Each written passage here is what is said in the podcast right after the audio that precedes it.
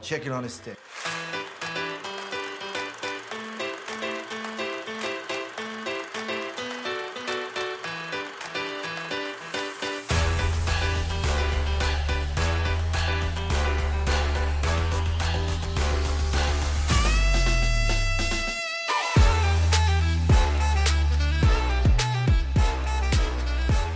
Hi, I'm Patrick, I'm Maggie. and we are Chicken on a Stick. Welcome to another episode of Chicken on a Stick. Welcome, welcome. Today we're going to be talking about a pick from Maggie Yeah. uh, in a movie that I very famously Don't like. don't really care for. It's it's definitely one of those films I think that people either like it or they hate it. I don't think that there's a lot of gray area, at least not from what I've heard and from people I know that have watched it.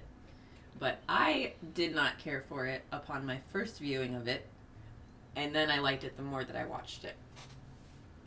Yeah, so we're going to be talking about 2019's Midsommar, Midsommar. directed and wrote by Ari Aster.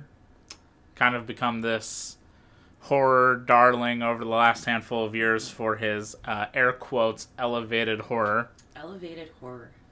Um, stupid term, if you ask me. It's it's it's interesting. but uh, if all, a couple travel to Sweden and visit their friend's rural hometown for its fabled Midsummer Festival, but what begins as an idyllic r- retreat quickly devolves into an increasingly violent and bizarre competition at the hands of the pagan cult. I felt like this was a very perfect choice for a movie like we just ce- celebrated the beginning of May. It's about May Day, and I don't know. It, it's Celebrating is a strong word. celebrating is a strong word, but I felt like it was a, a nice springy movie that you don't like, but I made you watch. We'll get more into that in a moment. Danny? Um, I'm really sorry, Pelle. Thank you for inviting me, but I, I really have to go. Can someone maybe drive me I somewhere? know I shouldn't have let you stay for that. I mean, I know it looks extreme, but we. I don't know why I'm here, Pelle. I don't know why you invited us. I, d- I don't know. I don't know why. I don't Okay, know why okay, I'm okay, here. I don't fine, know, and I can't. Come on. No. Come on, sit down, Danny. Danny, please. Please sit down. Danny. I invited my friends because this is a once in a lifetime thing and I wanted to share it, especially with my friends who I knew would appreciate it. Because I I am proud of Okay, this place. okay, but I'm not an anthropologist, and I don't understand any of this. Yes, I yes, don't yes, get. I know, I know. And Okay, so Midsommar stars Florence Pugh. Uh, this was kind of on her rise. She had done Yeah. before this uh, Fighting with My Family, the wrestling biopic. Uh, and then this, maybe one or two other things in between. I, I don't recall off the top of my head, but this helped catapult her into, Get it into the MCU. I mean, not into the MCU, but into what Oh, she is hi- now. higher roles, I see. Yeah. Um, I don't know why you went MCU. That's so weird. First thing I thought of. Uh, it also stars another. Speaking of MCU, Mm-hmm. currently joined, recently joined, uh, Will Poulter, uh, and then a guy that I really enjoy, um, Jack Reynor, who was in Sing Street as the older brother. Loved him in that. Came out just before this, um, and also. Uh, just quick of note as William Jackson Harper, who was in The Good Place. Love that show. That was a good show. He's such a good he's such a good actor. Love them. But I I was I think it was I think yeah, I think it was our, our our viewing the other day where you were like there's someone else in this movie that we've recently seen and I totally forgot that Will Poulter was in this. Yeah. Sid from Toy Story. Sid from Toy Story. Not quite as bulked out as he is now. Yeah. Marvel movies will do that to you. They'll do that. Anyway, um, so so yeah, I, I thought it, I thought that this, this would be the, a perfect May film, an excuse to get you to watch something again. Um, so Florence Pugh I feel like I love her in everything that she does. She is so good. And this movie does a really good job of making you almost feel a little bit disorient disoriented as well. Uh, she does a really, really great job with a lot of these scenes. Even if you don't care for the movie, I think you can still appreciate what a good actress actress she is. So, um, so yeah, the um, the opening of the movie is you're kind of feeling happy and upbeat for a minute, and then No, well, before that, the very first thing you see is a mural, which tells Oh, the entire yeah. story of the movie. Uh, if you've not watched it more than once, you've probably never noticed, but Mm-hmm. the very first thing is quite literally a depiction of the entire movie. yeah, it's it's very symbolism heavy. This movie, I think so. Well, Sure. if you're keeping an eye out for certain things, I think that it it pops out. But yeah, so so you do get a little bit of a cryptic mural scene at the very beginning.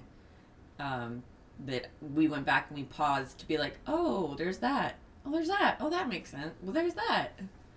So, so I wouldn't really call it cryptic. It literally tells you the entire movie. The first time viewing, first you're not going to viewing, understand what the hell you're even looking at, but yeah. everything past that, you're then like, ah, okay. Right. Um, so yeah, so so we get past that, and then we see um, Danny, who is Florence Pugh. Um, we see her character is trying to get a hold of her sister, who we find out is bipolar and has these manic episodes, and has been known in the past to send something very again maybe a little cryptic or a little eerie to unnerving to her her sister. Um and they they live apart so it's it's hard for her to to get a feel for what's going on with her sister. But she gets a, a cryptic message um and she is not responding to any texts to any calls so she's starting to get a little nervous. She's contacting her boyfriend uh, while he's out with with some friends having a night out and she's kind of not wanting to take away from his boys night but on the other hand she really wants him to come and be there for her when he's done. Um, and uh, maybe just kind of reassure her that that everything's okay. Her sister does this a lot and it's not a big deal. So that's that's the opening. Boyfriend's name's Christian. yeah. Uh, his friends uh, include a native Swedish guy, and they're all planning a trip to Sweden to visit his hometown for a festival. Um, and also, Christian wants to break up with Danny. Yes, he's trying. He's having a hard time finding the right moment to bring up to her that he doesn't want to be together anymore. But I think that he feels maybe a little bit obligated to be with her because she does have, you know, this this rocky situation with her family. She's very clearly um, empathic. She's very I don't know, not sens. I don't know if sensitive is the right word, but she's very. I don't know. sh- He's he. You can obviously tell that he's walking on eggshells, trying to figure out how and when to break up with his girlfriend. Yeah. And so his friends are, you know, they see that she's calling his phone and messaging him. They're like, "Why haven't you done it yet? Just go ahead and rip the band-aid off." Um, she's you're not really happy with her. Just do it. So all of his his friend group, I would say, with the exception of the Swedish guy, because he seems he seemed like a nice guy. Um, all of his friends are are really wanting and pushing their friend to break up with this girl so that he can have a fresh start. I don't know that they're wanting or pushing him to. I think they're just going, you want to do it. Just, dude, just do it. Yeah. Like, whatever, but do it. Yeah. Which is the way you should do. It. You shouldn't lollygag with that sort of thing. No. Because then you're just making it worse. Yeah. So, uh, so yeah, so that's kind of the that's where we're introduced to Danny and Christian as a couple. And then the night doesn't get any better. No.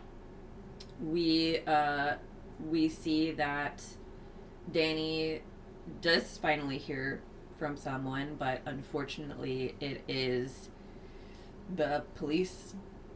Someone. Uh, someone, yeah, someone contacting her, uh, letting her know that not only is her sister deceased, but both her mom and her dad as well. Um, the sister was living, I think, with the parents so that they could keep an eye on her during her manic episodes, and she decided that she was going to end her life and take their parents with her. So we see that uh, Christian gets one more call um, while he's out with his friends, and it is Danny just uncontrollably sobbing into the phone. So she doesn't even say anything. He already knows something something bad happened.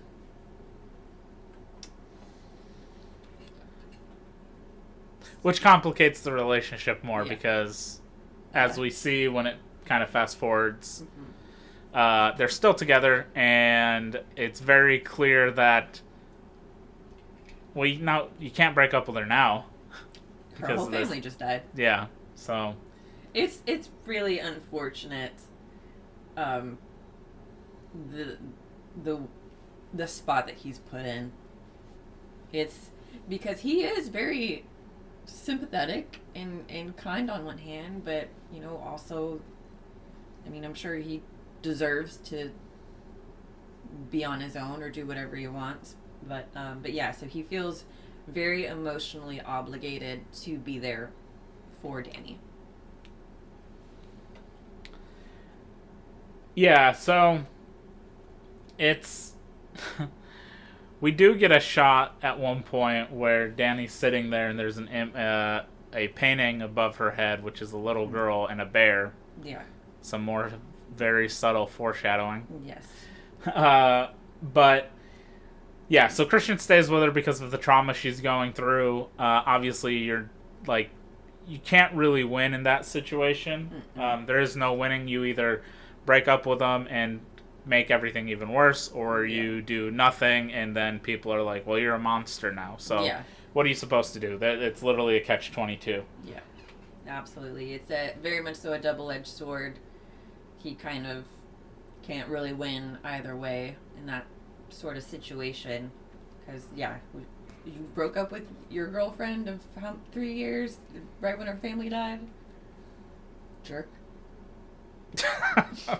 yeah, well, uh, she then Danny then finds out about Christian's trip to the hometown of the of Pel Pel Pelel Pelel. I don't know. I don't.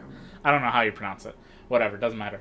Um, and she's like, "Well, I wish you would have told me." And it's like, "Well, he was planning on breaking up with you, Yeah, so it- it obviously he wasn't going matter." to. So who cares?" And then he invites her to go, assuming she's not going to, but she decides to tag along anyway. Yeah. Um, the Swedish friend does seem very nice to her, while the other two are just kind of they're indifferent. They don't really have a, a problem with her, but it's just like whatever. They're not going out of their way to like be her best friend, basically. Yeah. Um, they take the trip. They get to Sweden. They are on a car ride out into the middle of nowhere, and then get out of the car, and there's just a bunch of young people there Yeah. from the town who are returning after their adventures out into the world. Um, and they meet another couple that was brought from one of the other uh, town like natives. Um, just another college friends, another Yeah. couple that they had brought in. They all decide to take some drugs. Um, I would never take just random drugs from some random Swedish person I've never met in my that? life before. You would think that, that you would think that this would be an old message, but don't take drugs from strangers, especially in a different country. Yeah, I I didn't even mention when they were driving the car, and I understand that we talked about this a little bit. A pet peeve of mine in just filmmaking is the upside down Oh, like yeah. tracking shot whenever Yeah. there's a car driving or whatever. I just think it I I don't it just never looks good. It's always dumb and sort of cheesy, and sometimes feels extremely out of place.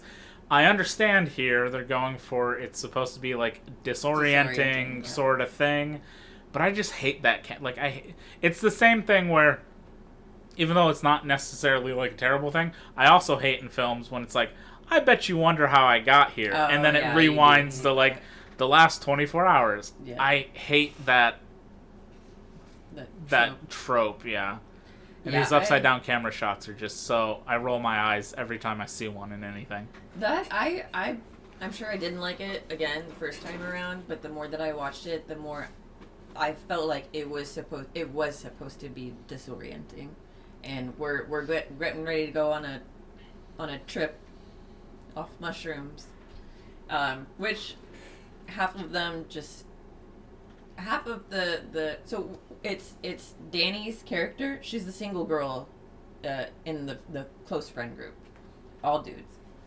And when they start to yeah you know partake in in shrooms and and vibing out she initially says that she's not interested and that she's not really she didn't feel comfortable going on a trip in her emotional state so at first she's like no you guys do whatever you want you go ahead you take them i'll i'll do some later or something and the friend group make her feel like she's holding them back. They're like, no, it only works if we all trip at the same time, or it only works if we all are doing it. So when she said no, they were like, I guess, well, we can't do it because of her. Kind of guilt trip. And then she ends up taking them just to appease everybody. And then everyone goes on their own little trip. I just don't understand that shit. I wouldn't I care. wouldn't. I, I, if I wasn't interested, I'd be like, Yeah. do, do you? I don't give a shit. Like, how? or also, if I wanted to, and somebody was like, ah, no thanks, I'd be like, all right, cool, see ya. yeah. Like, why I is just it? don't understand. Why is it all or nothing? Either we all do it or none of us do it. Well, I mean, that's sort of the point. They're trying to build these characters to be shitty, so you don't Yeah. really feel bad for them later or whatever. Toxic relationships and all that sort of stuff. But Yeah. it just, I don't. I, I'm sure people like that actually exist, but I just don't. I have. I don't know. Can't you just be a strong, independent character? And be like, no, No. you guys are cool. Do it. Uh, whatever. I have never met a person in my life that didn't tell me they had a like a nightmare of an experience on mushrooms. Every person I've ever talked to that said that they took mushrooms at some point was like, "Yeah," and then I thought all my friends ate themselves or something weird and random. Uh, I mean, I'm sure I know people who've taken them, but I have so little interest. I've Yeah. never asked or talked with anybody about any of that, so Hard I have no idea. I also would just not be interested. Like, I just I don't want normal mushrooms. I, Why I would like I want? normal I don't want drug mushrooms. Give me a portobello any day. Um, so uh, Danny has a bad trip. Uh, they visually they do this thing where like the backgrounds are all warping and stuff around whenever there's drugs, and that'll come back into play later. Um, also, not too much of a fan of that. Like, I don't think you really need to show that to get across the point that they're they've been drugged or they're on drugs. Um, I find it more egregious later on than I do necessarily in this scene, but yeah, yeah they they they do that a lot in the movie. um, so anyway, she has a bad trip. The friends wake her up. Um, they tell her that it's basically midnight, but Yeah. there's the midnight sun because of where they're located, so it still looks like daytime out. And then finally, they all trek off to actually go to the village. Right. I don't know why they all had to like sit around, and, and not just these Yeah. characters. Like everybody had to literally just sit in a field for Yeah. hours before they could just go to the town. Yeah, I didn't. It's not really ever explained or said to why. They also just leave the car out in the middle of a Yeah. road. Like, there's so many things here that I'm just like, what? why? Why couldn't you have just gone to the. Like, you could have said anything. It could have been like, they're still prepping the thing Yeah. or whatever. Your Or rooms aren't ready yet. you'd think the people who know where they're from would know where to go and don't need like a tour guide, whatever. It doesn't matter. Um, So, So- so, everyone just kind of like got blitzed out of their mind for like Yeah. four or six hours or something. they do arrive into the town. Uh, most of the people arriving are obviously natives, so they're being like welcome back. And then there's the, I guess in total it's six outsiders. Um, the four we came with, and the two we were introduced to. Uh, I will say I like the set design for this. I like all of the stuff that was built from this like big archway that kind of looks like a sun or something to the little huts and shacks and houses and whatever that are around and the paintings, all the handmade paintings and stuff. I like all that sort of stuff filmmaking wise.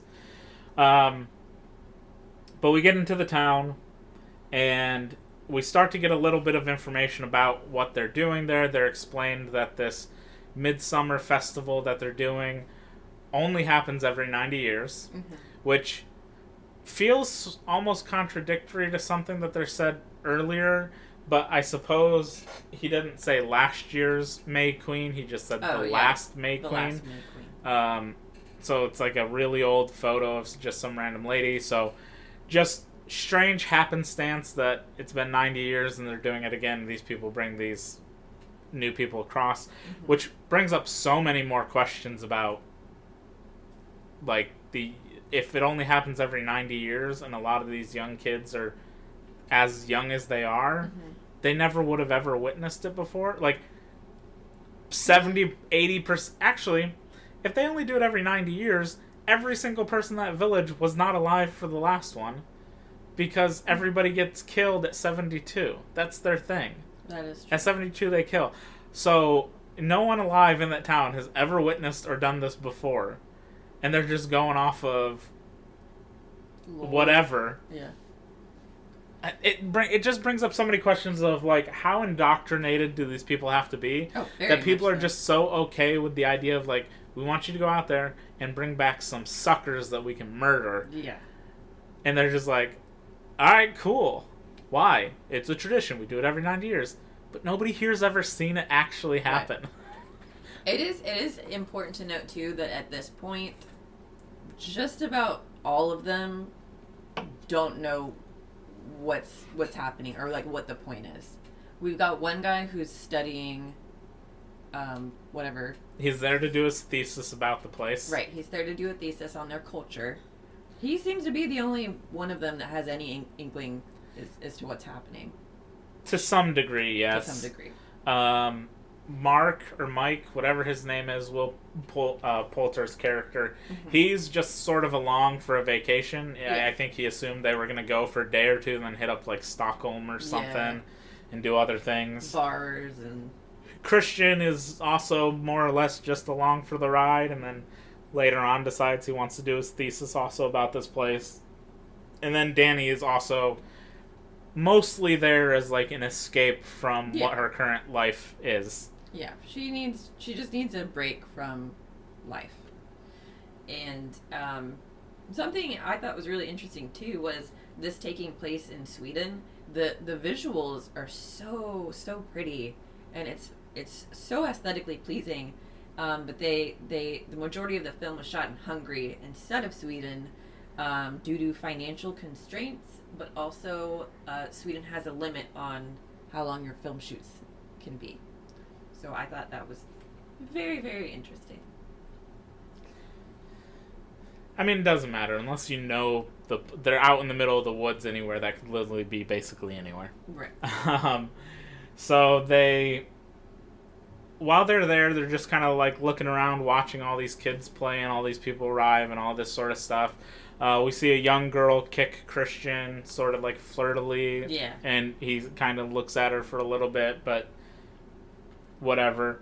Um, we also see at one point the camera pans across this tapestry, Mm-hmm. which is depicting a what we'll come to learn is a love spell, Right. but of a girl putting like a runic stone under some boy boy's bed, cutting her pubes and making him eat it. Yeah. Uh, period blood into a drink, all this stuff to make somebody fall in love with you. Uh, seems way too elaborate. Just maybe talk to them. Yeah, don't do that. don't do that. Like, Don't do that. I don't know that you need to go that far, but um, that all comes in again. It's like f- it's foreshadowing, but it's not exactly the most subtle of foreshadowing It when it literally just puts it right in your face. It is not subtle at all. Um, we get to basically the bedrooms people are staying in. It's like this giant double decker barn or whatever. There's Yeah. two floors just full of beds with these really beautifully painted like walls and ceilings de- depicting all sorts of random Yeah. violent things, but they look the way they're painted. They don't look like they'd be ultra violent or anything, but they're like pretty weird, some Yeah. violent things. It's weird because the the the way that it's done was giving me like Little House on the Prairie vibes, but creepy. Yeah. Little Women, but frightening. Uh, during this, they ask uh, Pell, their friend, uh, or whatever his name is again. I want to keep saying like Pele, like the soccer player, but that's not it. I knew a guy that was from Hungary, and his name was Pal. That's also not it. Wow. Um, but they ask him about like what everybody's sort of jobs in the town are, and he sort of explains you're viewed as a kid until you're 18, and then from 18 to like your late 20s is when you go out and do like your little pilgrimage, which is what he's doing currently. Right. And then from that time till uh, like your 50s, you're a worker and you do work around the town and stuff. And then from your 50s to 72, you're an elder. You kind of like do the rules, you overlook things, whatever. And then they ask, well, what happens at 72? And he does the finger across the Yeah. throat thing, like, well, we they die. Yeah. And everybody thinks that he's just joking, like, you Right. you Haha. don't kill off your 72 year olds. That's so silly. Um, he doesn't correct him. He just kind of laughs and's like, "Yeah, okay, well, you'll you'll see." Um, we also very randomly, and this is just sort of like in the movie and is feels really dumb and kind of out of place. And I understand maybe it's supposed to be like funny or to tell you that they're not exactly like so removed from the outside world. But one of the ladies in the town comes in and asks for some help and says, uh, "The kids are watching Austin Powers. If you Oh, guys want yeah, to yeah. join." It's just very quick, very brief, not ever mentioned again. I don't even feel like we see kids after the first like day or two. Barely.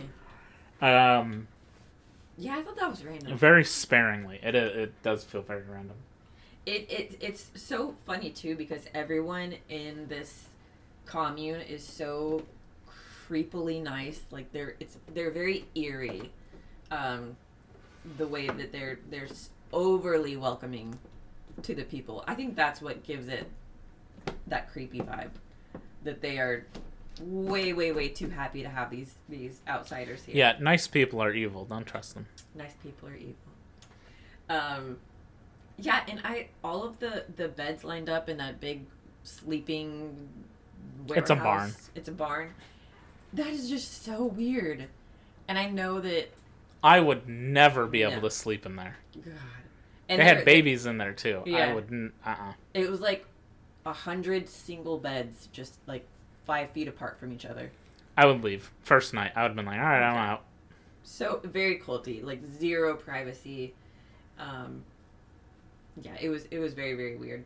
Um, and then we see uh, there is speaking of babies, there is a scene where we do see someone having a newborn baby, and she's swaying it side to side, and there's like five other women swaying with her, all kind of making the same noise. Well, it's explained at one point that the community raises the baby. Right.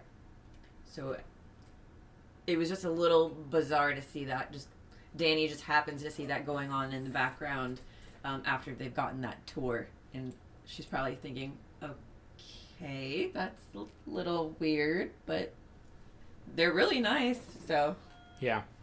Uh, so the next thing we get to see is they're having like a dinner, uh, like a supper thing, and they're all kind of sitting at this table. Kind of a cool design for a table, but also not in the least bit practical for really anything. Yeah. but they're sitting there and they're like, okay, can we eat? Can we do something? They're like, no, you gotta wait. Uh, and they're like, okay, for what? And then we see these two elders come out and sit at the table and do the breathing thing of, Oh, I don't like that. uh, and once that. they start eating, everybody else starts eating. Right.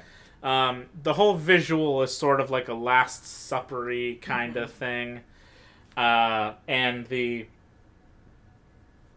elders, once everybody's done eating, we all get taken around to a cliff, and everyone's like, "Well, what's going on here?" And everybody's just kind of standing in rows, and Danny and everybody. Oh no! At this point, Mark left. Mark said he was going to go to sleep after eating because he was Oh yeah. tired or whatever. He so was- he goes off to he sleep. was jet lagged, and uh, and then also while everyone is there at that big long picnic outdoor table, the elderly couple do a salute and do a shot of I'm assuming vodka, and then everybody else. Why are you assuming vodka? I assu- I don't know. It seems like a it's the thing. drug water for sure. Oh. Oh yeah, probably. Vodka. vodka. I don't know. Um. Yeah. So they they take a shot and and that's when things turn. So we go over to the cliff, and everybody's just standing there. Uh, the one friend knows the term that's used. I'm not going to try and pronounce it, but very clearly it's a ritualistic sacrifice thing. And the one friend knows what it is, but he won't tell the others because I assume he doesn't think it's actually going to happen. Right.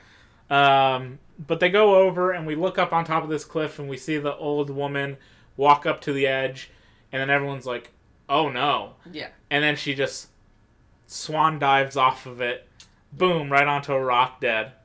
Very graphic. Uh, Danny's kind of freaking out. Christian's kind of like lost for words. Mm-hmm. The two, the couple that didn't come with our group, is panicking and freaking Oh, out. They want to leave. They're like, "What the fuck's wrong with you people?" And then they see the old man come up, and they're trying to tell him not to jump. Right. Stop! Stop! Don't! Don't! And then the old man just fucks it up completely. Oh my god. He he jumps. He doesn't dive. He just like walks off the edge, lands flat on his feet, Yeah. just shattering his legs. Still alive. Still alive. Um, Howling. yeah, and and all the people kind of moan along with him and whatever because they all sh- you know Again with the sharing. they share the everything in the town, including pain and all that sort of stuff. Um, and then they walk over with a mallet and they bash his head in, which a couple is times. so hilarious. Too much. Like Way too much. the very first swing that did it. clearly crushes his face. That. I don't think you needed to do two or three more swings. Yeah, I didn't. I didn't care. I didn't care for that. But it's so. It was. It's such a contrast between this bright, floral, aesthetically pleasing place and people and kindness, and then all of a sudden we're watching someone's face get hammered. So here's where some of the like weird things that maybe aren't necessarily contradictions but aren't so well laid out in this movie to make absolute sense in that as the two want to leave the outside couple wants to leave one of the elders the old woman who's kind of running the show stops them and kind of mm-hmm. explains like you don't understand this is our custom. This is what we do when we get to that age. We find great pride in it, and that's what it is. Yeah. Okay, cool. Like she's trying to justify. it. So, this jumping off the rock thing is not necessarily a midsummer festival thing, right. but do they do it right when you turn 72? Or did they let these people live a little while to make it to the festival, to just do it at the festival? Because That's a good it doesn't. Well, Doesn't- because it doesn't make sense. Yeah. If you're killing off your elders at 72, and the festival only happens every 90 years, you What's still have to kill the people in between. So, is there a specific day that you do it? Uh, Did this just happen to line up at the same time? Was it just did, a coincidence? did the yeah did the community planner just go you know we were gonna kill him on tuesday but if we wait until friday we Yeah. could really kick this off with a bang Yeah. it doesn't make sense it doesn't it's it's that's a good it's point. too much it's sure you could have coincidences like that but that's more than a coincidence it's definitely like it was it was planned but why if you do this so commonly why did it matter that it had to be done on this day or the day before your May May parade thing? I get it. Part of the part of the festival requires X, or part of the sacrifice re- requires X amount of bodies. Right. But you were gonna kill people anyway. Just bring in more people, or uh, have some more people volunteer, because clearly people don't mind volunteering. I don't understand why they would go with hurling your body off of a cliff.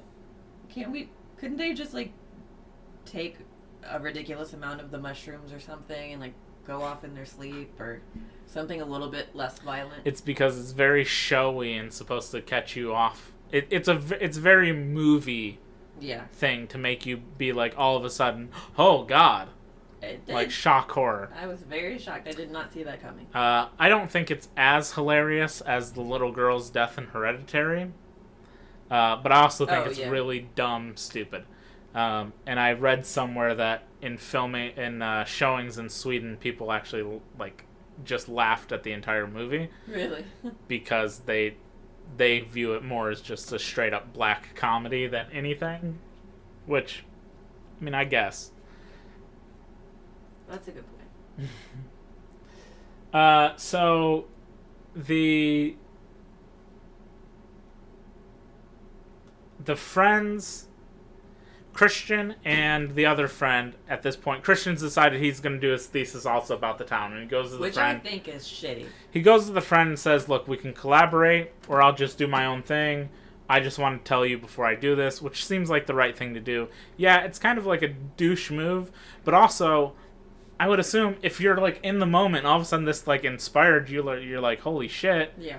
Sure, I get it, but I don't know. I'd be like, come up with your own shit. but he explained that they're doing two. The the one guy is doing it about like a broad spectrum of this is sort of what this Right. type of life looks like, whereas Christian specifically wants to do on these people. Yeah. I guess So they'd be- so. supposedly different enough. Um, they go to Pell or what again, whatever the hell his name is, and says, "Hey, do you think it'd be your elders would be cool if we write about this? We'll just change the names and all that stuff."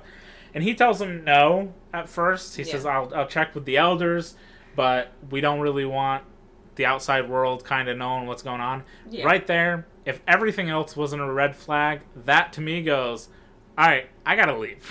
Big I'm out of here." Uh, but again, you can't have intelligent horror movie characters. Doesn't work. Well, there, were- there were some, there were some clever ones in X. What character? Sure, but what character in this movie is smart? None of them. Yeah. None of them. Not a Uh, one of them. Not even Danny. Yeah.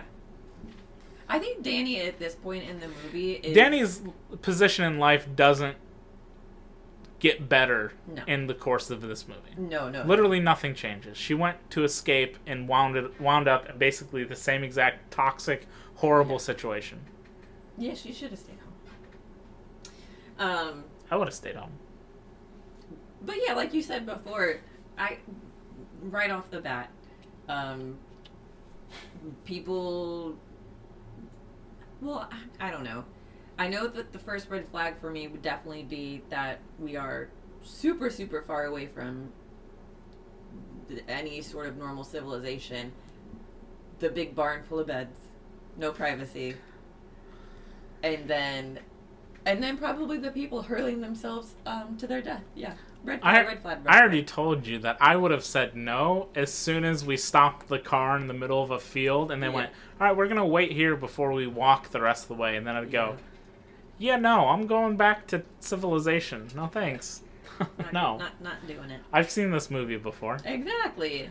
Um, Get the hell out of there. So Danny does want to leave, but she gets manipulated into staying. She kind of gets talked off the edge of leaving and staying.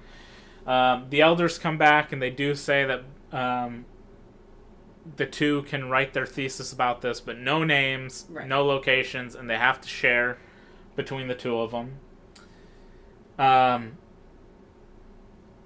we see Christian wakes up at one point. They they like go to sleep and wake up, and Christian finds a, a stone carving under his or wood carving under his bed, and it's explained that it's a love rune, yeah. uh, which So goes back to the tapestry we saw before. So someone has a crush on him, and that's in the commune. Yeah. Oh, uh, I wrote this down because I found it fascinating. I was curious what the difference was between a commune and a cult. A commune, you live together, and a cult, you don't. Wait. Or at least they say it's mostly not a cult. I think I read that right. I don't know. Anyway, um, uh, so we get to see pretty shortly after this Sid from Toy Story um, has been drinking and he goes off to go to the bathroom and he goes and he pees on a tree that's knocked over and one of the peaceful town villagers cusses at him and yells at him calls him an idiot all sorts of things because the tree is basically like an ancestral Sacred. burial sacred tree yeah, uh, so they're like hey you just pissed on my tree yeah. and they're, he's like damn sorry i didn't know How and how would he know if you, no one told him? i mean i wouldn't have just like walked up and peed on the tree that just seems weird Guess I guess he really had to go. But yes, the, these people start freaking out at him, and he has no idea what's going on. Like I don't know what I did wrong. I don't know why you people are mad at me. don't they just have bathrooms somewhere or like designated bathrooms why not just go there He had to really go. Uh, we also then see the girl from earlier, from the other couple who came, and she's looking for her boyfriend. She's trying to pack and look for her boyfriend.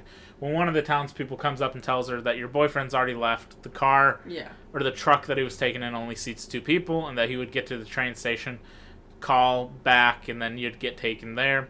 Um, again, huge. Uh, flag. no thanks. Um, if I was an onlooker and I saw that, I'd be like, all right, I'm out of here. They and they're very clearly close. I mean, yeah, they're a couple, but they're. She's like, there's no way he would leave and leave me all by myself and not tell me he wouldn't do that. And so she's. You can kind of see the gears starting to work a little bit in her head that this is awfully convenient. Yeah, and it just like Danny and other people are kind of watching this, but nobody really talks about it or anything, which is another thing that's just like, why? Why would you literally just sit there? You saw the same thing they did. Mm, yeah. You should be able to understand why they're freaking out about it. And now all of a sudden, they seemed lovey-dovey and basically really close the whole time. Why would one of them leave without the other? Doesn't make sense. In a strange place, in a strange country, with nothing but strangers. Um, that generally gets ignored, but we do get the most important question, which is, since this ta- this community is so small, is there incest? Ah, yes. Uh, Oh, which yeah. is sort of explained that basically, um, offspring are kept track of so that people don't generally have incest. Sometimes distant cousins do Right. get the approval, uh, but mostly, if they need to, they'll bring in outsiders in order to have babies. Right. Uh, except for the disabled kid who colors in their town journal thing Yeah. that they interpret as like laws and what needs to take place because he is the product of incest Right. uh, and the when he when they die they very purposely just i assume pick a, a couple a brother and a sister or something and say get to it make us another one Yep. um because it's very purpose Oh, purposeful they Very, explain very purposeful. um, we get to see also at this point um, the one character is being shown like the town journal or law book or whatever, but it's Right. mostly just pages of scribbles or completely colored like green blue colored pages and it's explained that like um, they view the disabled kid he's he because of his disabilities he is like clear of vision. So Right. what he does and hear, the elders then interpret, which Right. to me just says we just make shit up. Yeah. One I million mean, percent. I mean they're already making shit up, but like how are you going to interpret some kid just coloring an entire page blue? What does blue mean? I don't know. Sky. Sad? Yeah, I don't know. Oh. The They- sky and sadness is outlawed. They're they really fully believe in whatever it is that they believe, in. Yeah, well, as in, as insane as it is, it is also not too far from reality with a lot of churches and places. um, not long after that, um, oh, well, he is refu- He asked to take photos of the book, but he's refused that he can't take photos of it. Right. Danny soon starts asking some townspeople about the other girl who was there because Yeah. now she's vanished, and they say that uh, she got drove to the train station. Um, she kind of seems sort of suspicious of it, but Yeah. not like fully. Again, it sort of gets dropped pretty quickly. Um, we're then kind of back at the table with a bunch of people sitting around here, and Christian. In in this row, we've got our four main people. Right. Everybody's drinks at at this table. Every single person's drinks at this table looks like lemonade, basically, like Yeah, a, like a light lemonade. light yellowish color. Christian's is very clearly like red, Yeah. orange, whatever. Again, this goes back to like how stupid can you write these characters that not a single one of these people or the man drinking it himself notices that his drink is different from everyone else's. I just to me that's just bad writing. That's bad writing. It's not even hidden. It's so clearly different. And the cups are they're glass. so yeah, you, can, see, it. every single cup is a light yellow, like a faded yellow, Only his. and his is like an orangish red color. Clear as day. Did he ask? Like, it would have made sense if maybe he asked if they had some other sort of Yeah. drink or something and they brought him something different. No, But- they're all lined up and only his is that color. Come on. How. Come, just like, seriously. I, I, I wrote. I get it's got to play into this whole, like, love spell nonsense, but man, is it dumb. So obvious. It is so stupid.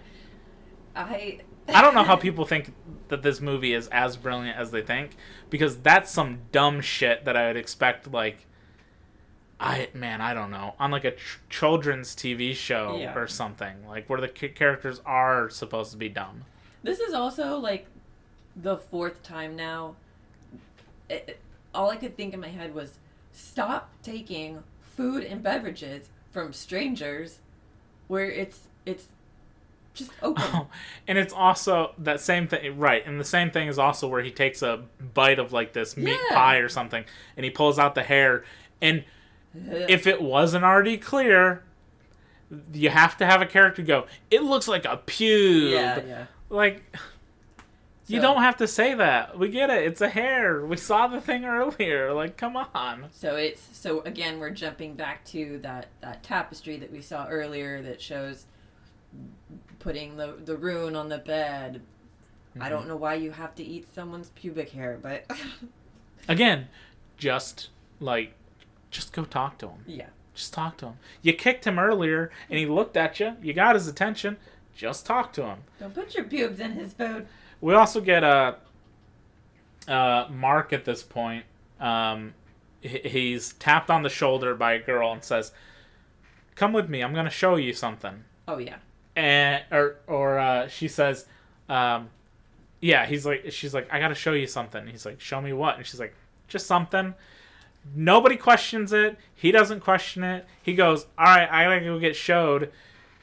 Sh- It's also Why? It's Why? also What? important to note that the whole time that they're at this dinner table and they're eating, the guy that yelled at him earlier for peeing on the tree is just Is like staring s- daggers yeah, at staring him. daggers in his. and he's like, I don't, I don't think that guy likes me very much, or something like that. And he, the dude's just staring him down, like he wants to kill him. Yeah, I just. and then all of a sudden, someone's like, "Hey, come with me." it's just the it's so it's so dumb and yeah horror movies have dumb characters and that's sort of the trope and whatever but like this is painstakingly stupid why nobody questions their friend just going to get showed something by some woman they've never Yeah. met before he's just going to be showed No explanation. No attempt for Showed what? anything. Just hey, I'm gonna go get showed. Do you think he thought Showed he was gonna what? get it like a blowjob or something? I think the assumption is yes because he kept being in the beginning. He's like, "Wow, Swedish women are so hot. How are they Oh, so yeah. hot?" But if even if like the most attractive woman in the world came up to me and went, taps me on the shoulder and Yeah. just goes, "I'm gonna show you something," I'd go, no. "You're gonna show me what?" Show me what? I've seen your I've stabbed. seen your town. You got two buildings and a tree. yeah, I've seen it. What are you gonna show me? that is.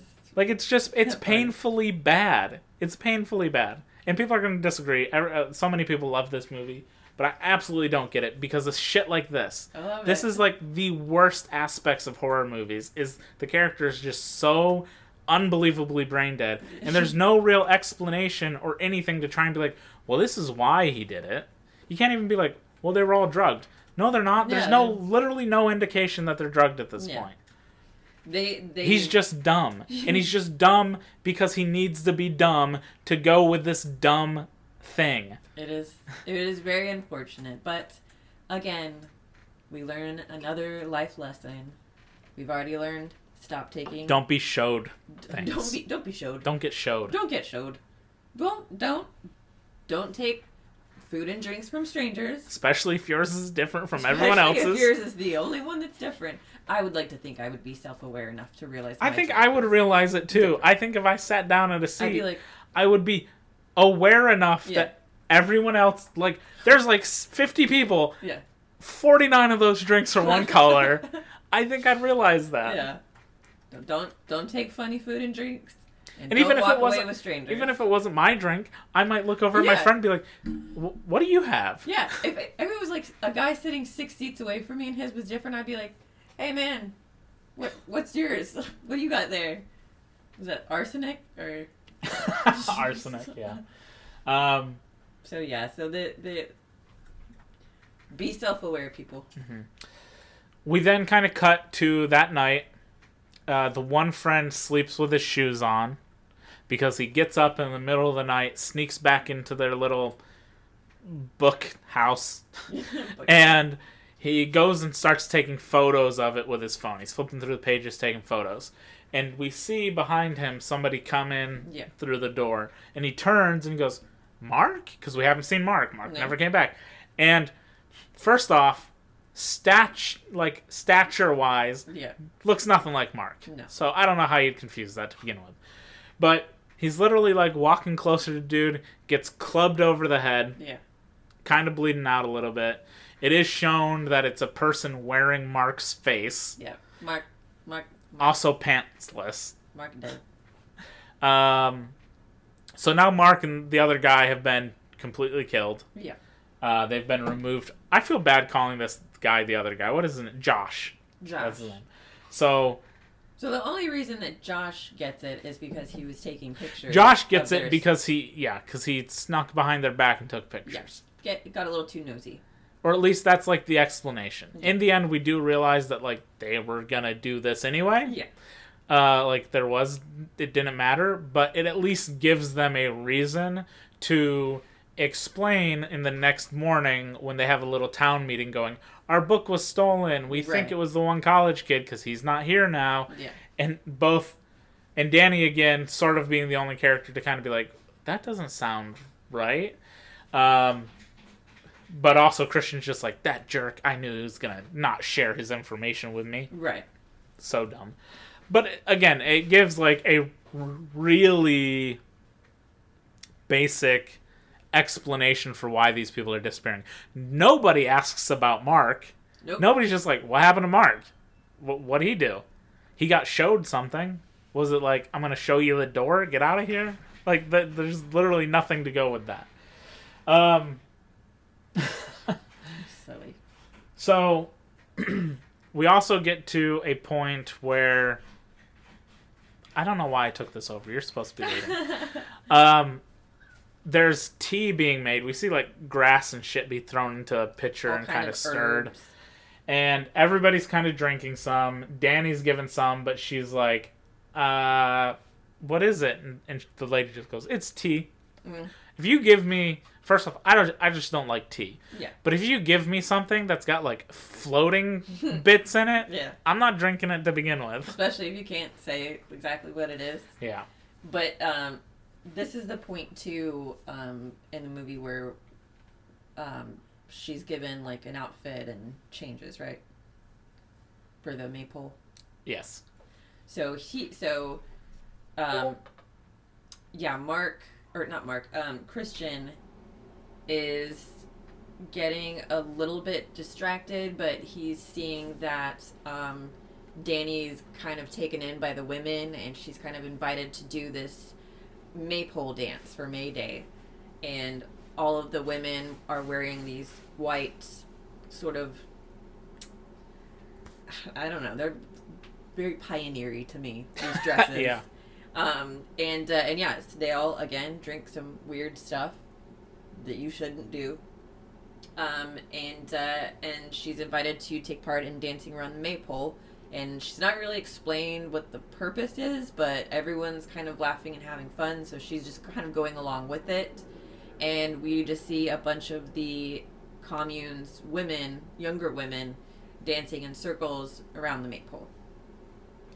which is referenced to as uh, the whole thing is they dance until they drop, whoever's Right. left standing, and it's a reference to the dancing plague of uh, 1815, I think is what it was.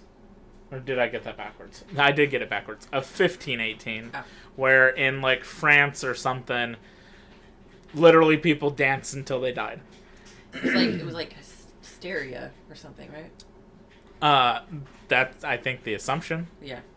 So yeah. They literally don't know why it happened. It literally sprung up, happened. Tons of pe- a bunch of people died, and then it went away.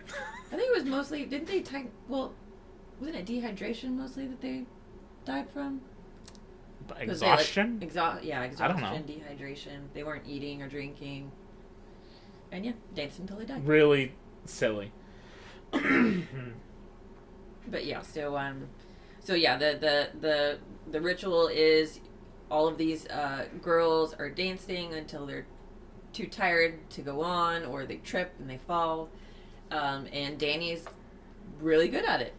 She's doing a great job of keeping up, and she's kind of lost a little bit in that weird tea that they had. So she's kind of tripping, and also just kind of getting lost in their I don't know their their celebration. So Well, okay. The drink was drugs. right, She drank drugs. she drank drugs. She, she drank drugs. Yeah. So does Christian. He refuses to at first, but when he sees Danny dancing, he then gives in to Yeah. it. Uh, because now he's starting to feel like left out or kind Yeah. of being pushed to the side. So he kind of gives in and just and just drinks because it looks like she's like moving on, and now he's kind of alone. Yeah. Whatever. He's seeing her like be happy in herself for the So it's time. at this point and on, both of them are on drugs the Right. entire time. Unknowingly, they were drugged. Yeah. You see this with a couple things. One, all of a sudden, Danny speaks Swedish with a woman. Oh yeah. Clearly, that's not actually happening No. because she doesn't know S- Swedish. No. Uh, it's a drug thing. That that's what it's supposed to be. So if you're ever confused by that part, don't be because it's nonsense. um, also, it's not that she's doing particularly good at the dancing. It is very much orchestrated for her Oh, yeah, to be the her. last one. Uh, almost certainly that that's the way that it went. Now, so he is up on this hill, kind of watching everything happen. Right. Um, Danny does eventually outlast everyone and becomes cr- gets crowned as the May Queen, Yeah. She wins. and everybody's like cheering her on while he's sort of just overlooking everything. And again, this is kind of where he's sort of shown as alone while everybody else is celebrating, having fun. Um, he's now been sort of the outsider, Yeah. including uh, Pell or whatever his name is kisses her. Yes. Um, and then they all lift her up on a table. And I, t- I said this to you at one point when they did that. I was like, ah, here's where they fucked up. You never put pussy on a pedestal. All right. That'll that'll do. it, it is it is a really great change of pace for her character though because she's gone through all of this shit and trauma and grief and loss, and we're finally getting to see her not leaning on her boyfriend, not leaning on to someone else to, you know, to uplift her. She's having her moment. She's happy. She's giggling and laughing, and yeah, she's on mushrooms or whatever that is. But, but she, you can see in her eyes that she's gotten a little bit of self worth back through this through this experience, and she's like, I, I maybe I'm a strong, independent woman. Yeah, yeah, uh huh. Um, so they they carry Danny over to a table. They sit down at this table. Now you can really tell the drugs are really kicking in because Yeah. everything, including her flower crown, everything's warping and like dis- disoriented, um, and all sorts of fucked up. And Christian sits down at the table. He's like halfway down, and everybody's wearing white except for him, so he sticks Yeah. out. And he's sort of just looking at her, uh, almost kind of like a lost puppy, sort of like. Again, this is where I think he's kind of realizing like something's wrong, Yeah. uh, that he's fucked up uh, or whatever, um, and he's just sitting there, like looking at her, looking very sad, um, and he's getting further away from her. That's also sort of the indication. It's like he's getting further and further away from her. Um, Symbolism. and Danny, I feel like looks at him, and also kind of on the opposite side of the spectrum, does want to be with him or wants him back because she's also sort of feeling isolated at this point. Right. Uh, but with everything else kind of going around, it's like kind of ignored or, or Yeah. denied, basically. Um, Christian at this point is taken to the sex cave of of the old women. It's like like twenty women who are all naked. Yeah. Uh, and it's very hilarious. He gets in there. He's told, "Yeah, you can mate with the young redhead who's been feeding you pubes and giving you blood drinks and stuff." And he gets in there, and again, he's just totally out of it on drugs. He's very clearly like he does. Jack uh, Reynor is a great actor, and he's doing great visually, giving off that he's fucked up. Yeah. And this is why I don't think you need all the dis- distortion in the backgrounds and stuff, is because he's doing such a good job of looking like he's having a really bad trip or that something's wrong. The way his eyes look, the way his like posture changes and, and mannerisms and stuff. And he gets in there and he looks almost like he's having an out of body experience. He goes Oh, into yeah. this room, there's the young woman just laying on a a bed of out. a bed of leaves or whatever it is, and then like ten older women just naked, arm in arm, sitting there. It's very strange, Very creepy. but he gets in, he gets on top of her and sort of like hesitantly gets into it, and then starts getting basically sort of peer pressured into doing Yeah. it with all those old women and one of them at some point is like literally pumping for him Really gross. um, it's very, it's very weird. I it's very weird. I do not care for that scene at all. Um, it's very uncomfortable, and it's it's also weird. I mean, I find it pretty hilarious, to be I honest. Yes, but it's like her mom is there holding her head, and I assume that that's I don't know. that was her mom. Well, no, the whole town raises people, so it's not anything. But um, but yeah, it. Oh, she's attacking him. Sorry, the cat just attacked, went after the dog. Um, but it's it's a really uncomfortable scene, and the guy is like, "Is this okay? I guess it's okay. I'm just gonna go with it." I mean, there's a question, and you know, may, may you're supposed to kind of think about like, what is consent in this moment? Right. um, you th- obviously when Danny stumbles upon it and sees it through like a little peephole, she's in shock and heartbroken and whatever. But it's set up specifically for her to be able to see it, Yeah. and she doesn't seem to realize she's on drugs. Doesn't know he's on drugs. He kind of just got thrown into this as completely, literally a victim in this situation, being used by the cult um, to get what they want, which is maybe maybe a baby. Look, I don't I think these really people. sure. I don't. I don't think people realize how babies work. That you're not necessarily gonna get it right away. Right. So why would you just do it once and then kill the dude? like unless you just don't care, unless you like literally don't care how the baby turns out, that you're just like, try it, you're executed. Yeah. Didn't work, bring in the next guy. You can you can also see though from from the perspective of this young woman that has the crush on him that she very much so is doing this because I don't know, it almost seems clinical on her end because as soon as they're done knees to your chest rocking backwards Oh yeah, yeah, sure- yeah. No, she was definitely explained like you gotta elevate your legs above Yeah. your head to get it to Yeah. fertilize or whatever. to get that baby. So it, It's it weird. does seem very, very weird and clinical. And then, you know, also at the same time, You know, they say you gotta stand on your head after if you really want a baby. is that true? I don't know. That's what I've heard. I don't have any children, so I can't tell you. You don't? No. Anyway, um, it again, we're getting another scene in the past where we've seen when someone in the community is crying, everyone's crying. When someone in the community is feel howling in pain, everyone. I think I would is. punch someone if they if I was going through something like that Yeah. and they came up to me and just started to scream in Yeah. my ear. I think I'd just very right unnerving. into the throat. it's very unnerving. So It's not unnerv. It's not unnerving. The sex I get it. it where they're, sharing in her ma- pain. They're, Yeah. It makes Danny feel uh, heard, Yeah. um, like her feelings are important or whatever. That's kind of what they're going for because Christian didn't give that to her when they were just, you know, like two normal college kids. Um, but man, I like, I would hate that.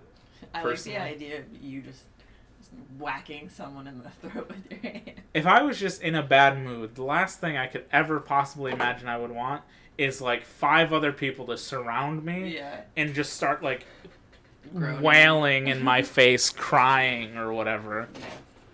I don't think that would not make me feel better. I'm like, you don't know what the fuck. You like, what? What is this fake shit? It's on. It's on the surface, fake as hell. That's what it is. I, I, I really hate the idea of a group of people watching you have sex and then like making noises with you. That part is, it's hilarious. It's so disturbing. It's so funny. Um, so disturbing. Christian does uh, sort of. He's not coming to because the drugs are still in effect, but he does kind of have a moment of clarity. The post nut clarity. That's what it is. He he kind of like realizes the situation and books it out of there. And um, originally he was supposed to put on like a robe or something, but Yeah. the actor decided like, no, I'll fucking go full frontal nudity. You don't get to see that with men a lot. You literally just had like eleven naked women on screen, so. Right. Full, also full, full frontal. Um, so he he runs out naked uh, and tries to run off. He runs into a chicken coop place, um, which I don't know if we've seen before. If we did, it was very brief. Mm-hmm. But inside, he runs into not only chickens but Simon, Yeah. the boyfriend of the other lady who was said that he went to a train station. He is now strung up. Mm-hmm. In this chicken coop, I don't know what exactly the point of his body being in here is, but he's got flowers in his eye sockets. Yeah. He's And got flayed out. his yeah his his back is torn open and his lungs are like suspended and still Still it's going. not 100% clear if they're still breathing meaning that simon himself is alive which at that point like why would he be uh because that's the only explanation for why the lungs would be moving or two if it is just we're still seeing from christian's perspective on drugs right. they're not actually moving. It's just a he's on drugs, so things are kind of moving and warping Yeah. that aren't really. Yeah, that's that's a gross scene. We're we're starting to really get elbow deep in how fucked up this this commune is Yeah. and how their intentions were not always so. He also he also saw uh, um, Josh's severed foot in the garden, Oh, that's right. Yeah. which also like, what what is the point of that? Why would you Like, bury I- it all the way? Maybe, right? What is the point of the leg actually sticking out of the ground? If if you're using it as some sort of fertilizer or compost or something, why would it just be sticking straight out of the ground? It Maybe doesn't. It doesn't make any sort of sense that I I'm not a like a botanist or anything, so I don't know. Like maybe there's some sort of th- maybe they're trying to drain the blood out of it, but like would plants even use blood? I don't know. But second, just the point the only point for it to be there is for the shock value of Right. Christian is going to see this. It serves no real purpose, no explanation. It's just there to be there. It's Yeah. dumb. It's like, it. I would. I would love. I would love the. I, I'm gonna go ahead and think this. I'm gonna think that it was someone's job to get rid of the leg, and they just did it really half-assed, and was like, It's not even that's not even half-assed. It's like you just threw it and it just happened to land that way and he's like, Yeah, good enough. They were like, whatever, fuck this. That is funny when you think about it. Yeah. Uh, well, I guess. Um, so they finally. Oh, this part I, I thought was hilarious. When Christian's in the chicken coop, he like turns around and he gets, um, like some pocket sand thrown at him. Yeah.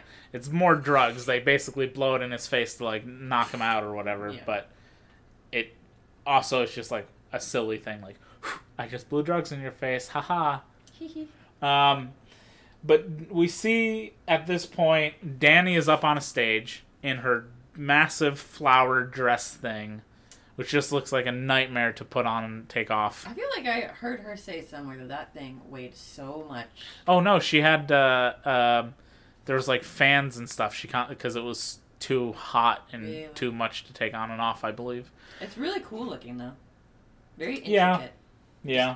Basically, just all flowers. So they get her up there, and the sort of full picture of the situation is explained. Right. Christian's woken up. The lady says, "You can't speak, you can't move, so don't even try, Mister." Yep. Um, and the whole situation's explained is that during this festival, every ninety years, they need nine sacrifices. Right.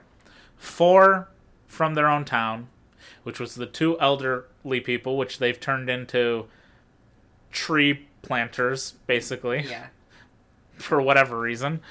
Uh, aesthetically pleasing, I don't know. Again, it's just another thing that's like, ooh, look at that, crazy. More shock value. The four people from out of town, which at this point was Mark and Josh, the two friends. We see Mark, who had been skinned. Yeah. Again, little foreshadowing much earlier. Somebody asks what game the kids are playing. It's called Skin the Fool. Mark had been skinned. He's a fool. Haha. He's dressed up like a jester. Right. Uh, he's basically a scarecrow at that point. Um, Josh's body uh, is there, and then the woman and the boyfriend. Uh, the woman's like brought out in a wheelbarrow, and, and Yeah. the other guy we saw strung up before. So that's four of the sacrifice, or that's six of the sacrifices. The next one is two more people from the town picked on a random lottery. Yeah. They literally have one of those lotto machines with the Yeah. balls in it. Yeah. They crank it, and out comes symbols, which I assume are like names or something, and they call the two people forward. Uh, one of them is, or is it two volunteers? No, I think you got it right the first time. I can't remember though if they. I don't remember, but one of them is the friend of the guy who brought art of Right. Pelle or whatever his name is, who brought the two like Spanish students there, and then another is just some random guy. Um, and then the final choice is Danny has to pick between. It just has to pick the final person, which could either be Christian or someone else. Random. And obviously, they've just set her up to pick him. Mm-hmm. He can't defend himself or anything because he's been drug- drugged so much that he can't even speak. And in her sort of sorrow and trauma of everything that's happening, she doesn't even really say anything. She just kind of stares at him, Yeah. and they just go, "Good enough for me." So then they they they kill a bear. Take out its guts, Yep. put Christian into it, sew him shut, Throws him in. and then they bring him to the yellow triangle building we've seen a number of times, mm-hmm. and they place him in the center on like a little throne, and then they place all the dead people around, Yeah. and then the two live people go in. They give the two live people some drugs going. So this doesn't hurt. They give them like, I don't know, some LSD or something. Yeah. Some sort of morphine, maybe opium or something. And then they just set the place on fire. Yep. And Christian is like aware of what's happening, but he's so out of it he can't move, he can't do anything. And everything starts to burn. And then the two townspeople realize, oh shit, it still hurts to be burned alive and start Yeah. screaming. Which, and then, of course, everyone in the Everybody starts to wail and cry in pain and whatever because they share in the anguish.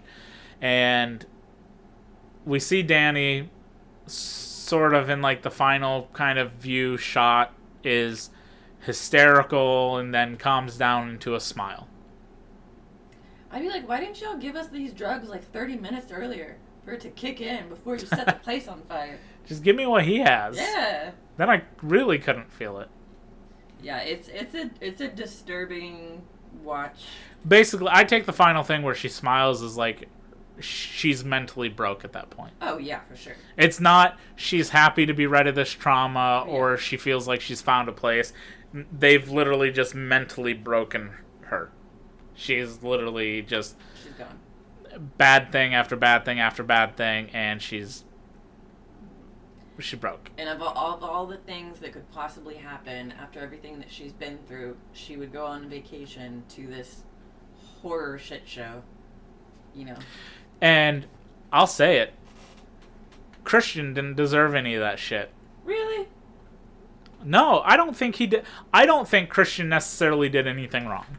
I think he was. Look, the thing that happens to Danny with her family, awful. But there is absolutely no correct way for Christian to respond to that. Sure, could he have been more like empathetic to her? D- totally.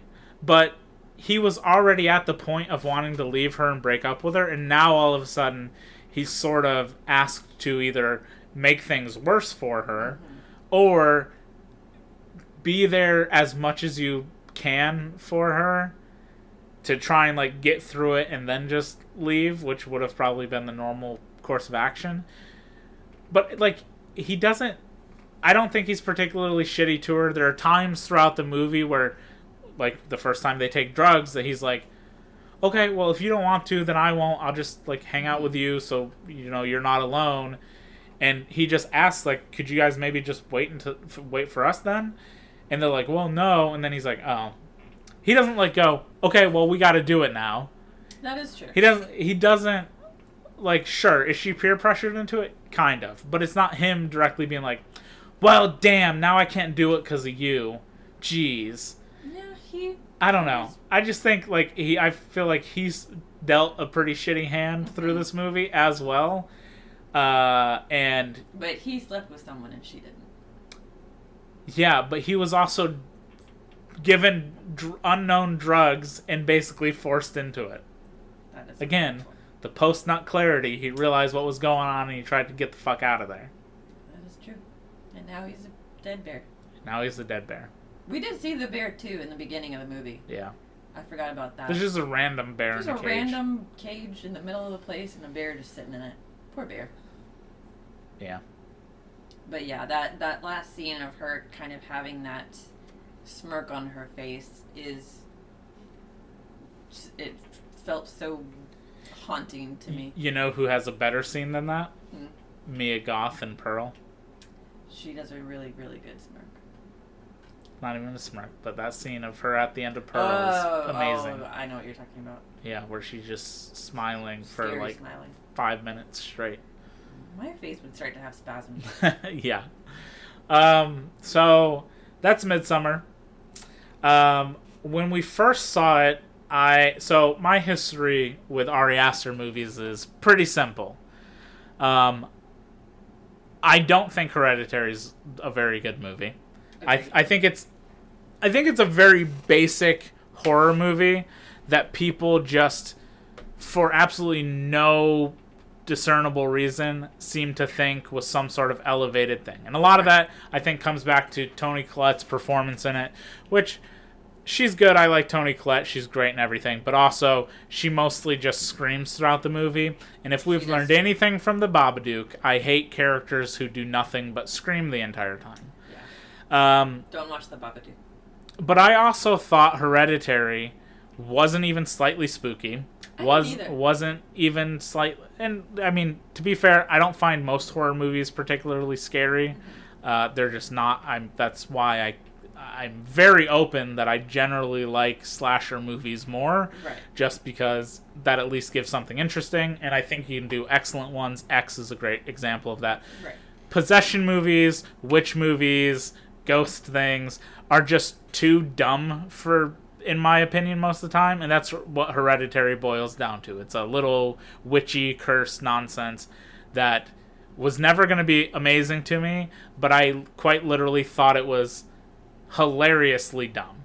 Uh, the part with the kid having a peanut allergy reaction ending up getting decapitated is one of the funniest things I've seen in many years.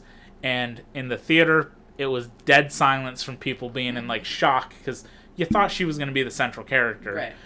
So it makes sense that people would be shocked by it, but it was so fucking stupid. I just busted out laughing. Um, so Hereditary, whatever. It's I would not. I have literally no interest in ever watching again. I don't think there was anything there that was particularly interesting. That's when everybody started being like elevated horror, elevated horror, nonsense, absolute nonsense. Um, then Midsommar came out.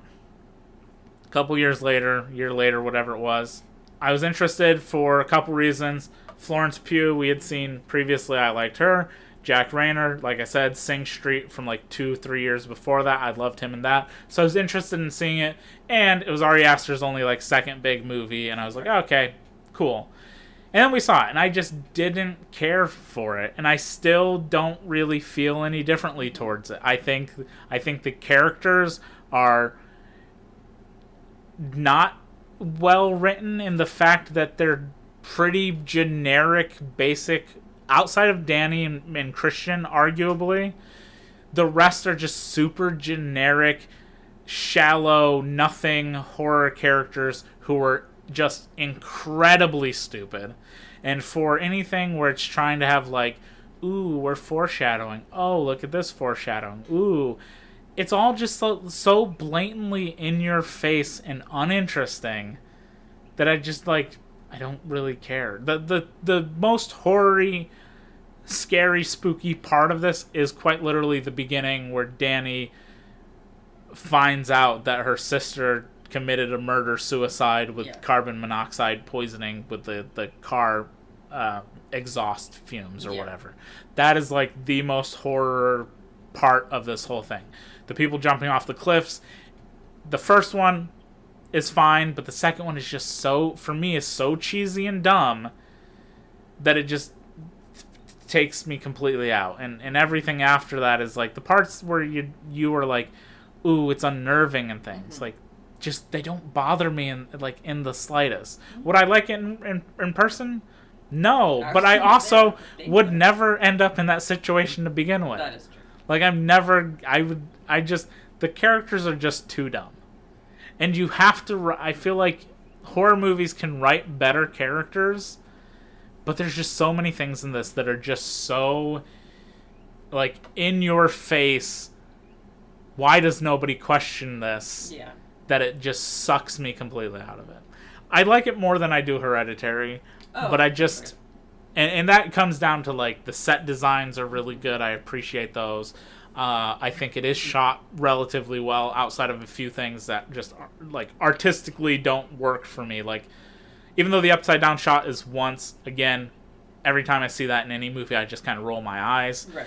The the blurry backgrounds shifting and moving and stuff. I find just silly. I don't think you need that to convey that people are high. Um, and especially when we see later on that Jack Reynor acts so well in this this when he in the final end of the movie when he is drugged. Right. He's all just giving it with his face and his body language. It's so clear that he is not himself that you don't need it. And it's pretty clear that Danny obviously they both drink the same thing, so you can assume both of them are drugged. If you didn't, why the hell else do you think she's speaking Swedish? She didn't Right. just by like osmosis pick that up.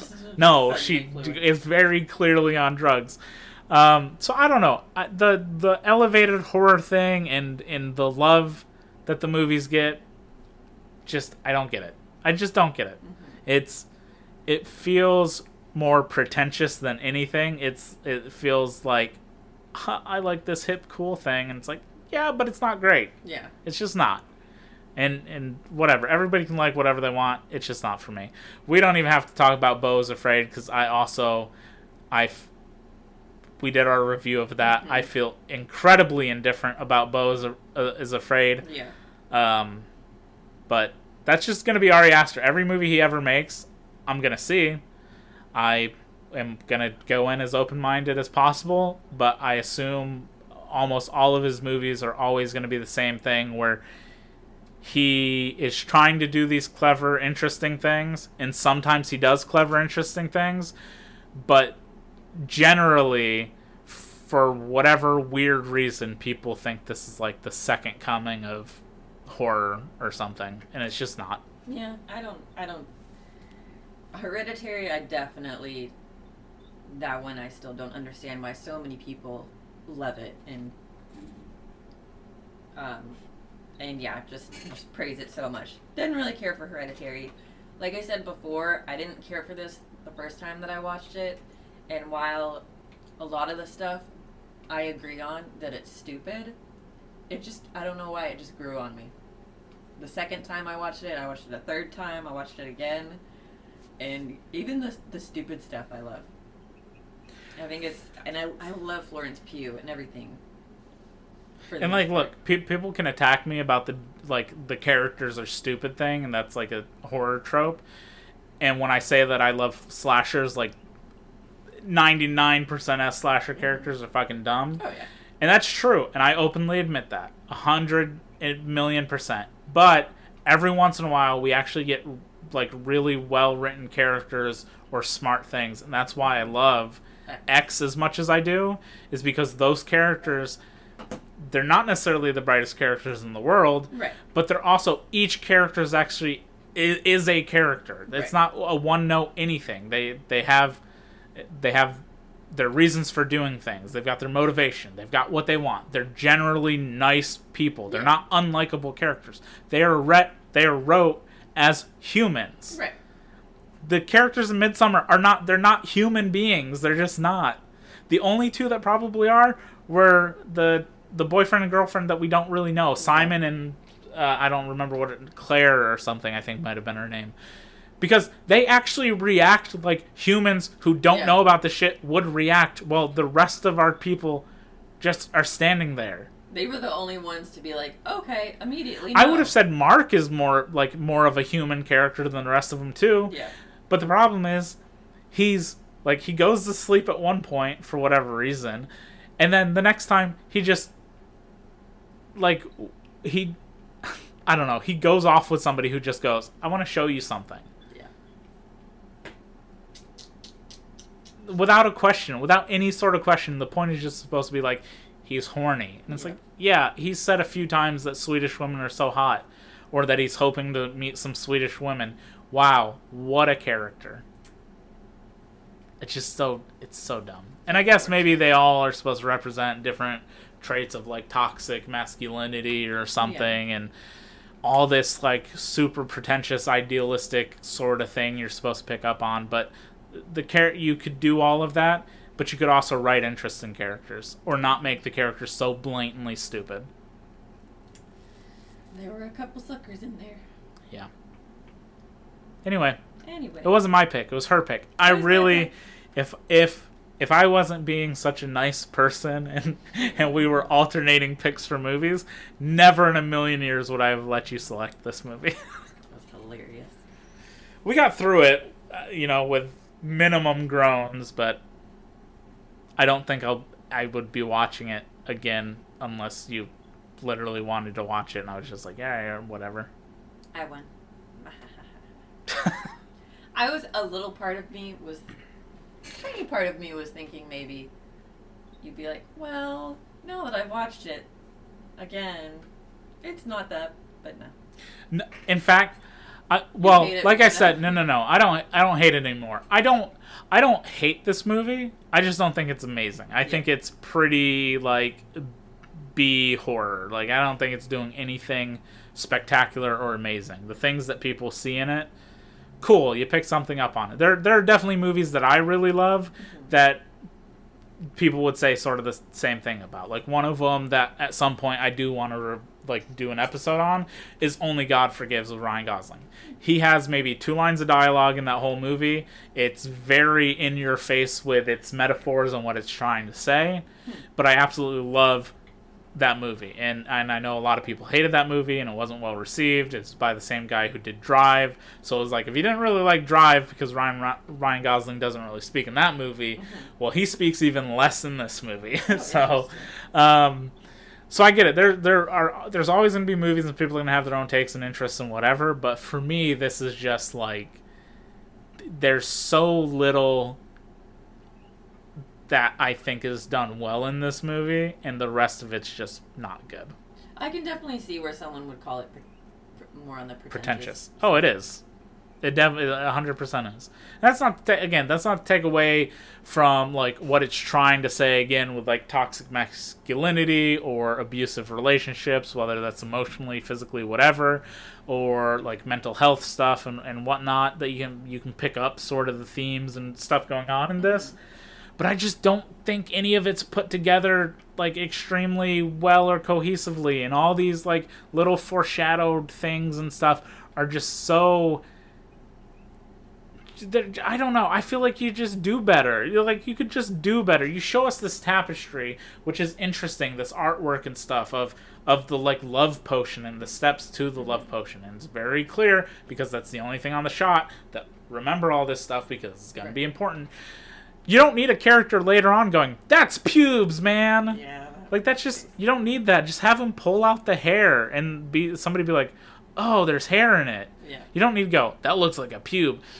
You should remember that. You saw a thing about it earlier. Now his drink being red makes sense, but nobody's going to mention. I, I could go on for days about that stupid fucking scene.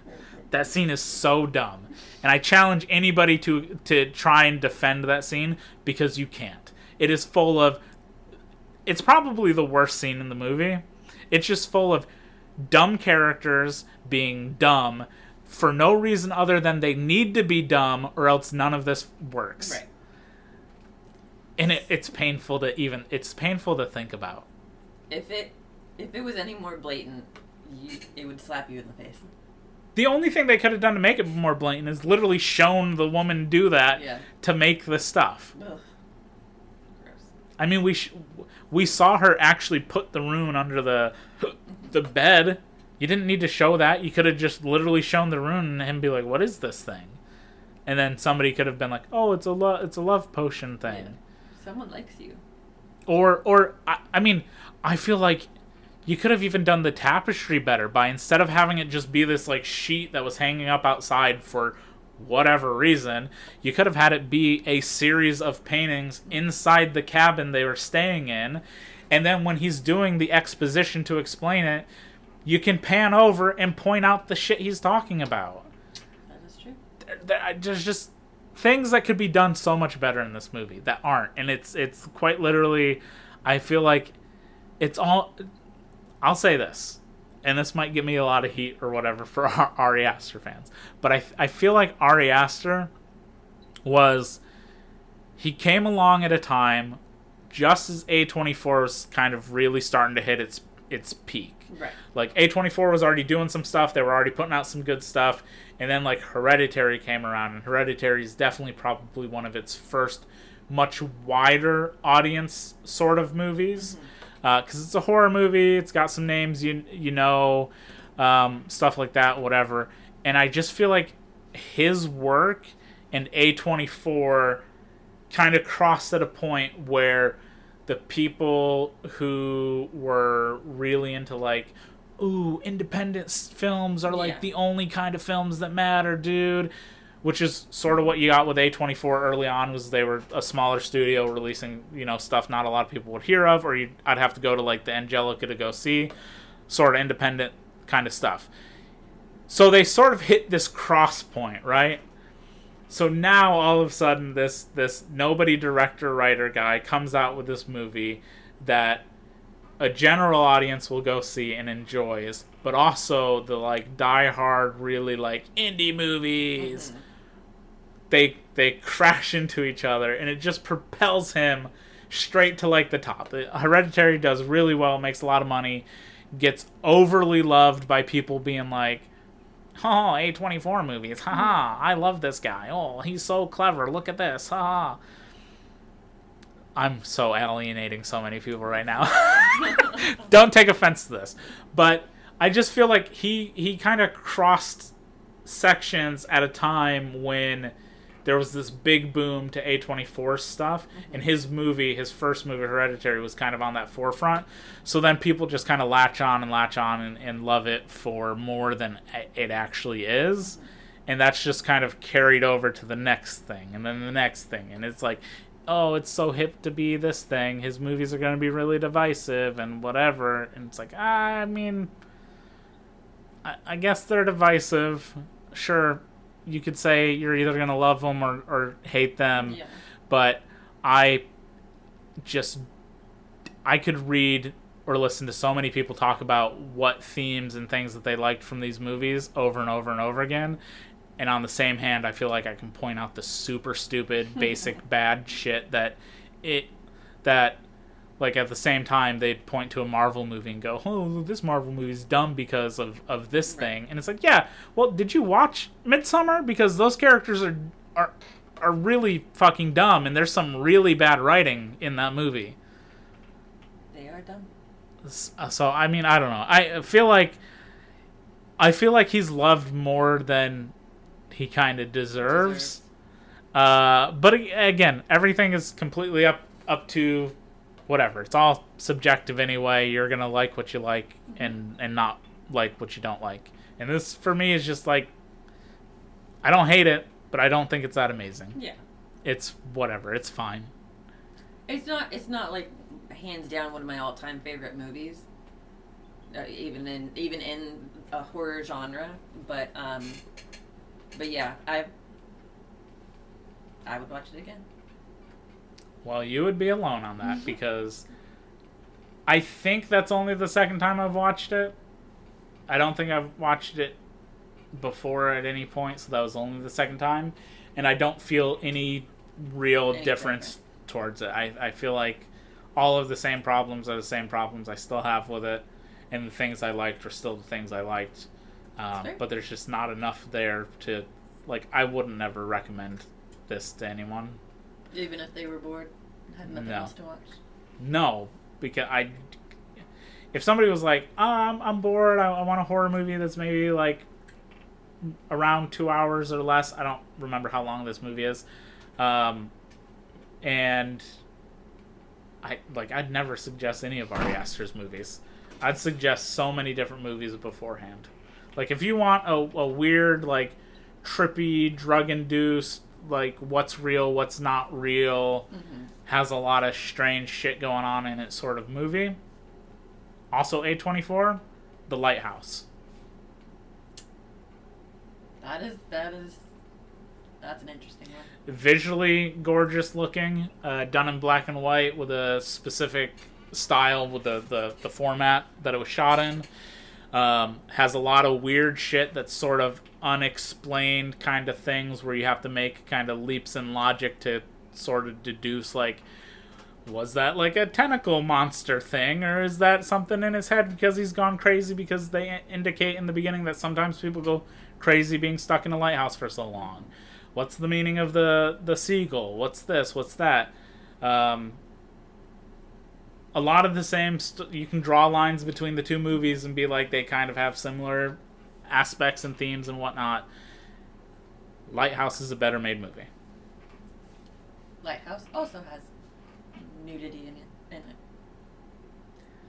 Well, yeah. So there. Okay, I, I should stop shitting on this movie so much. I didn't want to do that. Yeah. I don't want to come in and just like hate on it or, or make fun of people who like the movie because again, like whatever you want. That's just kind of my take. Is I just feel like his popularity is because he came along at like the right time that kind of propelled him.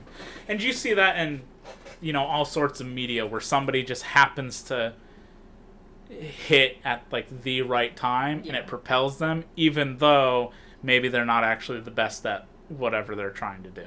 Oh, that is true. You get that with music all the time. You get that with TV shows and stuff where things just, you know, pop off for whatever reason. That is very true. So, anyway, I don't have anything more to say about this movie. So I'm done. I'm done. I'm done on my tangents and rants. It's. I I still think Florence uh, Florence Pugh does good. It's I like the acting in it. yeah the act yeah sh- Well, she- most of the acting in it. The leads. I like the leads. yeah so so she's in it. There obviously is you know trigger warning. There's talk about well there's not talk. There is suicide and suicide ideation and um, nudity. rule in your face there nudity and um, some of the, the scenes are, are graphic, but it is it's an interesting ride. Very interesting. It's okay. That's the best thing to get out of me. it was- it's okay. It it was very well um, planned out to watch that right at the beginning of May. Yeah. Planned out. I, I planned that. So yeah, so your opinion didn't change any. No. I do think it's stupid, but I also like it at the same time. so I recommend watching it if you've never seen it. Um, yeah. Happy May. yeah, ha- happy May. Um, so we'll be, we'll be back again next week uh, with my pick for a movie. Um, I think I know what I want to go with. Um feels sort of timely, and I've also kind of been in the mood to watch it again recently. Uh, so we'll talk. We'll do that one next week. Um, thank you for listening. Thank you. You can always find us over on Instagram or Facebook at COAS underscore podcast. Uh, we're always posting things there. Uh, we do a live show every Friday on Twitch where we talk about whatever movie we saw this past week. And then these come out every Thursday, and they're available on all sorts of podcast things wherever you're listening to now. Yeah. Give us a follow, like it, share it, all that sort of good stuff. Any feedback's great. I promise I'm gonna try to not. Feel free to tell Patrick how wrong he is. I'm gonna try to not shit on anybody's opinions of movies in the future anymore. Uh, but that rant just kind of came out of nowhere. So anyway, thank you for listening. Thank you. So goodbye.